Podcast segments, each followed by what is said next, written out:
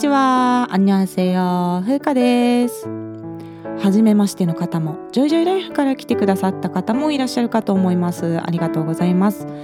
今回は初回トークということでですね、番組コンセプトを中心にお届けしたいと思います。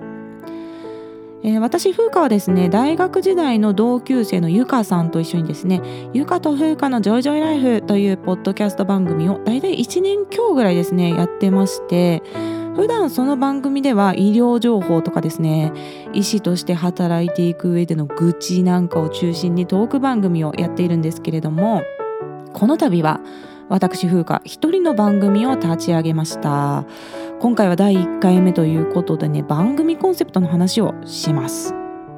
この番組のコンセプトはまさに一言で言うと私のオタ活です。ジョイジョイライフの方でも何度か話題にはしているんですけれども私は韓国のねバラード曲が大好きなんですよ。それで好きな歌手の話をしたり好きな歌をカバーして歌って発信したいなと。そして韓国のバラードが好きな人ともつながりたいしいい曲いっぱいやから広めていきたいなという思いがずっとあってこの番組を企画しました日本で韓国ドラマが放送され始めたのって大体ね2000年代の初頭だったんですよね。当時覚えてらっしゃる方もいらっしゃるかと思いますが「冬のソナタ」が大人気でしたよね。あのベヨンジュンさんって言ってねヨン様なんて呼ばれてましたがあのヨン様フィーバーの頃私はね中学生か高校生ぐらいだったんですよね。で私もまあ母親と一緒にあの頃韓国ドラマをたくさん見ていました。でドラマももちろん好きだったんですけど私は特にこのドラマの中でかかるバラード曲がね本当にめっちゃ感性に刺さってで当時まだ高校生で全然韓国語とかわからなかったんですけれどもメロディーがそもそも綺麗やし歌がね本当に上手だなっていう点に魅力を感じてそこからねずっと韓国バラードを聴き続けてそろそろもう20年になろうとしているというもはやね結構もうバラードマニアみたいな感じになってるんですよね。で今でこそ BTS のね世界的大ヒットがあって K-POP って結構身近な存在になってきてますけれども私がね韓国バラードにハマり始めたこの20年前っていうのはまたスマホもなければサブスクリプションもなかったんですよね。であの iPod っていうあの MP3 で音楽が聴けるなんというかなプレイヤーみたいなやつが出始めた頃。でそれも結構今のスマホぐらい大きかったんちゃうかな昔のはね。でそれがどんどんコンパクトになってってみたいな。その後スマホが出てきてみたいな流れでしたけどね。で、まあ、そういうものもなかった時代だったんで日本で買える韓国の CD ってすごい限られてたんですよね。だからそれこそ同年代で周りに韓国の歌を知ってる人ってね誰もいなくて。で韓国語わからないなりにこう見よう見まねっていうか聞いた通りの発音みたいなのを覚えてでカラオケで披露してもこれ誰の曲なんなんなんみたいな感じで全然もう場は盛り上がらないしみんな私が韓国の歌を歌ってる時になんか電目かなんか本か見て次の曲選んでるみたいな状態になってたんですよ。まあ、それでも遠慮なくね、まあ、歌ってはいたんですけど、まあ、唯一ねあのジョイジョイライフを一緒にやってるゆかさんはね結構興味を持って聞いてくれましたねそんな唯一の人でしたゆかさんは。でまあそもそもでもね日本のカラオケに歌いたい歌入ってないことも結構あるんですよ、うん、韓国のバラードね。であとはやっぱり自分の好きなものを誰かと共有してこう楽しんで盛り上がりたいなみたいなこう願望はねずっとあったんですよね。ででもあのネットで検索してたりとかすると韓国のバラードの歌詞を日本語に翻訳してくれてるブログっていうのがね結構複数有名曲だったら複数ヒットするんですよ。でまあそのバラードの翻訳がねブログの読者の方からリクエストが来たのでやってみましたみたいに書いてある曲も結構あるので、まあ、自分の周りに直接その韓国バラード好きな人っていうのがいなくてもね日本国内には一定数韓国バラードファンっているんやろうなっていうなんか確信はあったんですよ。だからきっとこう発信していけば仲間に出会えるんやろうな。楽しんでくれる人もいるんやろうなというような思いはありました。あと最近はねアイドルの方で韓国のアイドルの方もめちゃめちゃ歌唱力高いんですよ。でなんでこのアイドルの方が歌番組の中で昔の名曲バラードとか、まあ、他のアーティストの曲をカバーされててそしてその原曲が日本で話題になったりっていうこともあるのできっとね興味のある人の母数っていうのは増えていってるんじゃないかなというふうにはまあ思ってます。それでタイトルの話をするとこの「カンバラを聴こう」っていう番組名にしたんですけどねこのタイトルにある「カンバラ」っていう言葉は、まあ、私が作った造語なんですよ。で一言で韓国のバラード曲っていう風に分かるタイトルにしたかったのとあと韓国ドラマのことをさカンドラって言ったりするじゃないですか。だからまあその感じの略で伝わるかなって思ったんですけどで韓国のバラ肉っていう意味ではないですサムギョプサルのことではないんですけどね。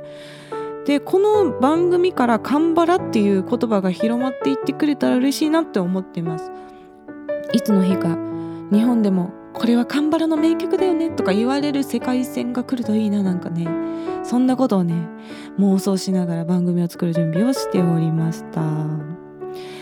まあしかしですねこの韓国のバラードっていうのは本当に歌うのが難しいんですよ。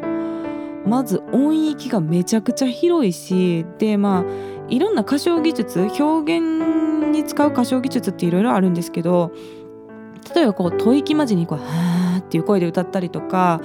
まあ A メロでね結構そういう技術出てきますけどこうちっちゃい声でまず安定感を持って歌うのってすごいこうインナーマッスルっていうか体力を使って大変だしでまたサビはねすごいキーが高いんですよ。でキーが高い上に最後のサビで転調してもめちゃくちゃ盛り上がって終わるみたいな曲も多いので、まあ、そもそもね歌いきるにはめっちゃ体力もいるしそしてまあどんな音程でもどんな音量でも安定感を持って歌えるっていうね歌の基礎技術がすごい必要なんですよね韓国のバラードってね。でまあ私は医学部のね学生時代の頃から歌をやっていててか子供の頃から本当に歌が好きだったんですよね。でまあその本格的に歌やり始めたのはもう学生時代だったんですけどもうやっぱりもっともっと歌を深く学びたいって思った時期もあって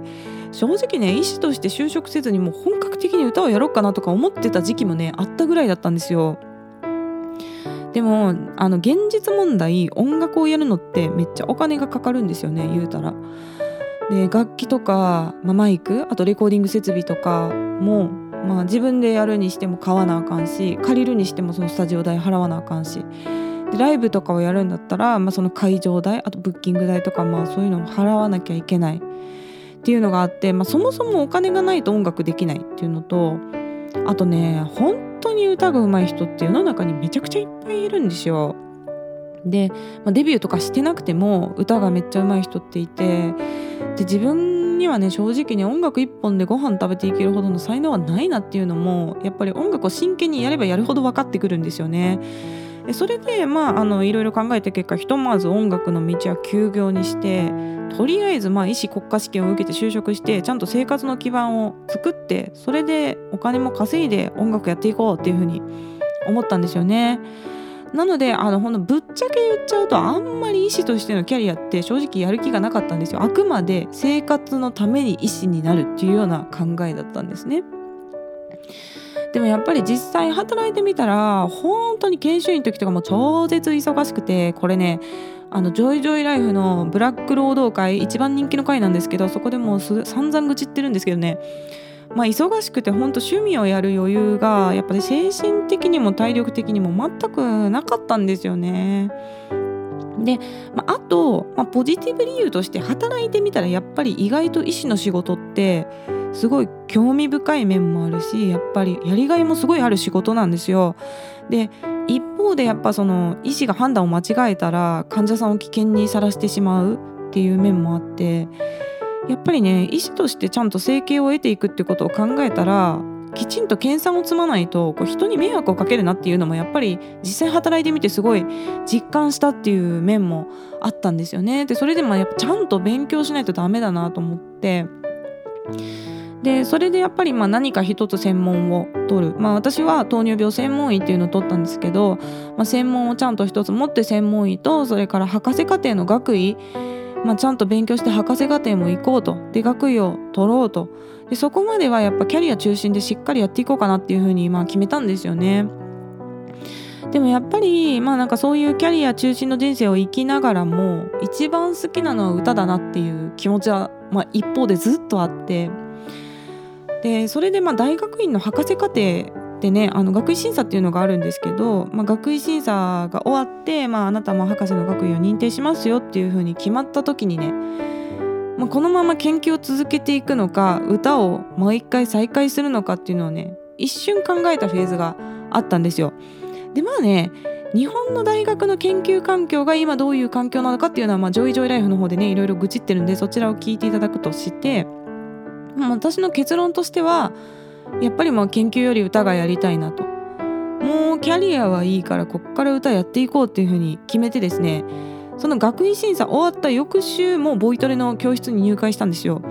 でそこからもう3年ぐらいずっと基礎からボイストレーニングをしてで体もやっぱりフィジカルも鍛えないといけないので運動とか筋トレとかもしてこう体作りをしっかりやってちょっと練習した感じですね。あとやっぱりバラードっていうのはもう歌詞がすごく大事なので、まあ、もちろん韓国語も基礎から勉強して今もね発音をネイティブの先生に聞いてもらって歌の中で正しく発音できてるかっていうのをねチェックしてもらっています、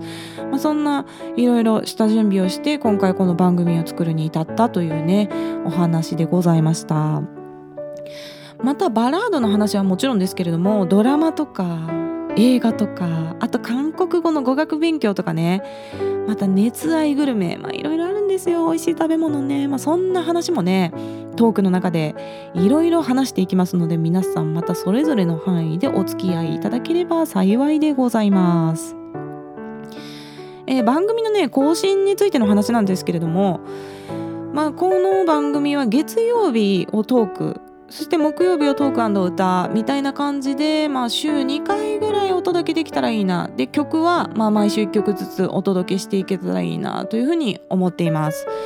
で今回あの歌だけなんですけど歌はね YouTube にも歌ってみた動画的な感じでね上げていこうと思ってるんですよ。でまああの木曜日のトークプラス歌の時にトークの中で歌詞の内容をね説明しようとは思ってるんですけれども、まあ、実際のそのなんて言葉を言ってるのかとかその直接の大役を知りたいもっと深く聞いてみたいという方もいらっしゃると思うので、まあ、そういう場合はね是非 YouTube を見ていただけると、まあ、韓国語歌詞と日本語の大役をあの入れて、まあ、YouTube 作ろうと思ってるので是非見ていただけると嬉しいです。で、えー、概要欄に質問箱を設置いたしますのでぜひですねメッセージやリクエスト質問なども気軽に送っていただけると本当にありがたいです。でジョイジョイライフの方でもですねもう途中からだんだんなんかテーマがほとんどもう質問をいただいてその質問に答えていくっていう感じで番組が続いているっていうね感じになってますので